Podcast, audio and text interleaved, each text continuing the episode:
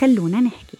اليوم بدنا نحكي عن موضوع كتير شائع ومنعاني منه يلي هو جلد الذات. فينا نوصفه بأنه وقت يصير معنا أي شيء سيء أو سلبي منحط الحق على حالنا بكل شيء أنا عملت هيك ويا ريتني ما عملت هيك ويا الله بيكون زعل مني إني حكيت هيك. هو عقاب للإنسان لحاله وبحاله. شي كتير صعب ومنيح بشوية صغيرة بنفس الوقت لأنه هذا الشي بيدفعنا لنظبط سلوكنا وبيتطلب مننا جهد كبير من قوة الشخصية لضبط وتوجيه حالنا. بس بنفس الوقت كتير خطير بخلي الواحد يحمل فوق طاقته وهذا الشي بسبب إجهاد نفسي اللي بيتطور ليصير معه مشاكل نفسية لأنه قائم على لوم الذات وتعنيفها مثل كثرة الفشل بالحياة أو المواقف المحرجة يلي بتصدم تدفع الواحد بشكل تلقائي ليلوم حاله. وبيسأل حاله عن يلي صار فتفكيره السلبي بياخده لقلة الحيلة بخليه يحس بالعجز وهذا الشي بيدفع الإنسان مثل ما بيقولوا العلماء لجحيم المرض النفسي وهو مفهوم كتير سلبي بيأذي فيه الشخص حاله ليتخلص أو يخفف من عذاب الضمير. ممكن يوصل حتى لمرحلة كتير كبيرة وبشعة ممكن الواحد إنه يهمل صحته وأكله أو حتى ممكن يفكر بالانتحار أو يصير عنده ردات فعل عنيفة. لهيك لحتى نتعالج ونطلع من هي الحالة لازم يكون عنا احتواء نفسي لتعديل سلوكنا وأفكارنا الغلط ولحتى نقدر نتخلص بسرعة من هذا الشيء لازم نتلقى دعم نفسي واجتماعي. وأكيد ما بننسى الثقة بالنفس أهم من أي شيء تاني. بتلعب دور كتير كبير